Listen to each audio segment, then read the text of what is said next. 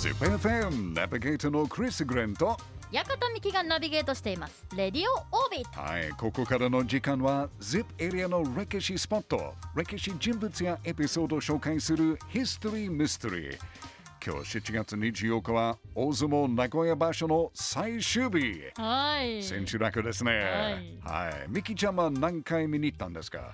今場所は、えー、4回。4回、はいいいな。行きました。いいな。僕は残念ながら今年は見に行けなかったけど、うん。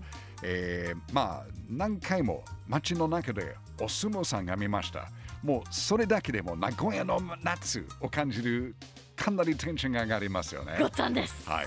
というわけで今日のヒストリーミステリーは大相撲名古屋場所にちなんで ZIP エリア出身の戦国武将織田信長と相撲のエピソードを紹介します。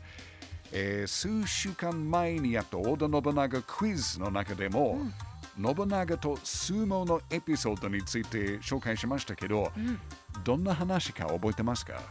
土俵を作ったのは信長公です。そうです。はい。実は相撲の土俵は考えたのは信長と言われてますね。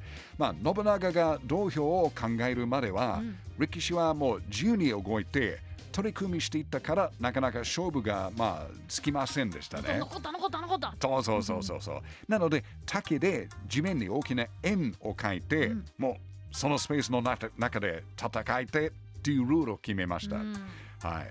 で同時にやっぱりまあ相撲自体もエキサイティングになるんですよね。さすが信長、素晴らしいアイデアだと思います。ありがとう信長公はい。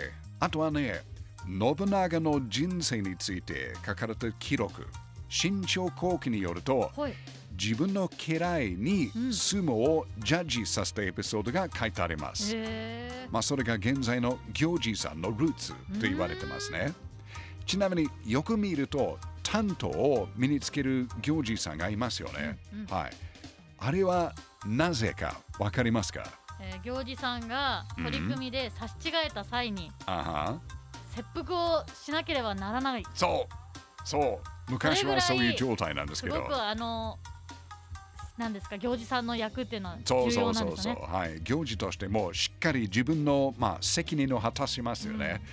っていう行事さんの、まあ、覚悟を見せるためですよね。ん。はい。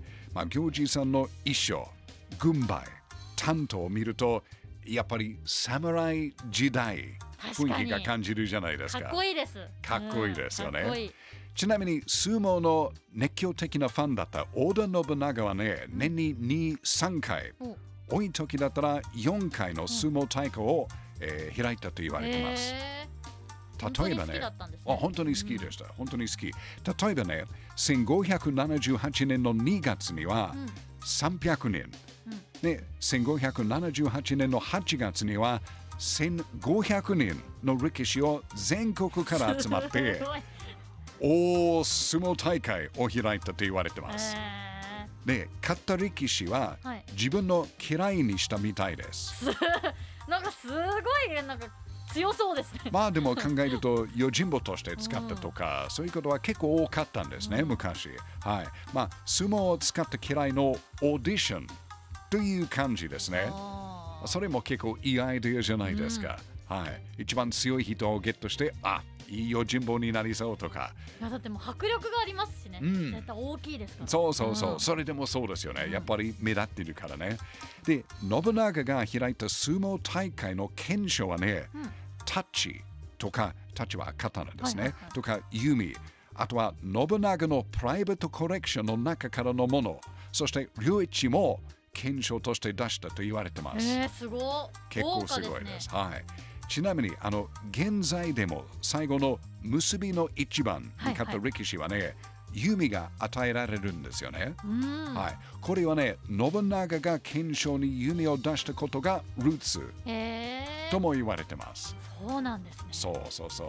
まあ、世界中でもファンが多い日本の相撲文化は、ZIP エリア出身の戦国武将、織田信長の影響を大きく受けている。っていうことは、やっぱり僕たちの誇りじゃないですか。誇りですよはい。やっぱり ZIP エリアの歴史、そして歴史って面白いですね。ZIPFM History Mystery 相撲のヒストリーミステリーを紹介しました、織田信長は、うん本当に現在の相撲のビッグな影響受けてましたですよね。今日のお話を聞いてまさにうん。その影響がずっと今もつながってるんだっていうのはびっくりしましたし。まあいやー土俵もそうですよね。なんか絵の描いて、まあその中に戦をする。もし例えば四角い四角い形を描いて、三角形とかだったらやばいですよね三角形だったらおかしいですよね。うんはい。まるでよかったです。そうですよね。うん。はい。ありがとう信長公。信長、どうもどうもどうも。ヒストリーミステリー、来週もお楽しみに。